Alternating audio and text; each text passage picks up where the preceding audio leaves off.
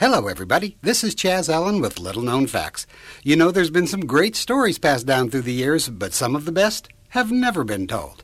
Now, I'll be back in just a minute with one that just might surprise you. You know, there's been a lot of press given lately to both prostate health and ED.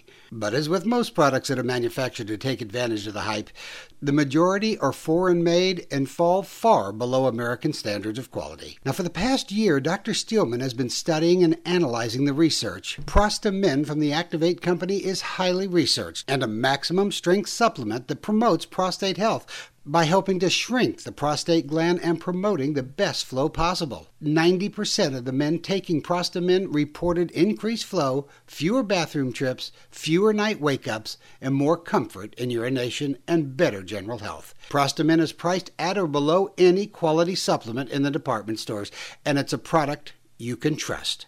Just go to www.myactive8.com. That's myactive and the number 8.com. Or you can call toll free 800 465 4411. That's 800 465 4411 or myactivate.com. It was just a little restaurant.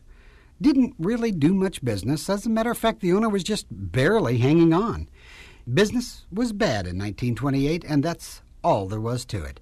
Strange thing, though, he really thought by opening the restaurant right across the street from Quincy, Massachusetts Theater Company that he would have lots of business, you know, from the theater patrons. But that was a problem, too. You see, the Quincy Theater Company wasn't setting any records either.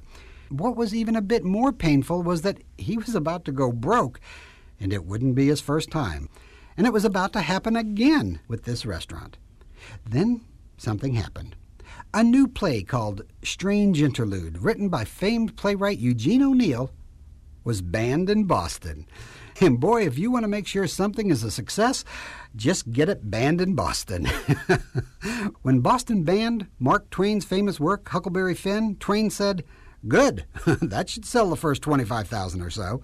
Evidently, Eugene O'Neill felt exactly the same way when he banned his play, and since he couldn't play it in Boston, he decided to open the play in the little Boston suburb of Quincy. Yep, right across the street from our friend with the failing restaurant. Well, the play opened, and as you might guess, people just flocked to see what was so awful that it was banned in Boston. And to be honest, Strange Interlude was a very risque play. And it was strange, all right, but people just kept coming. And there was one other strange thing about this play it was four hours long. so long, it had to have a 45 minute intermission right in the middle.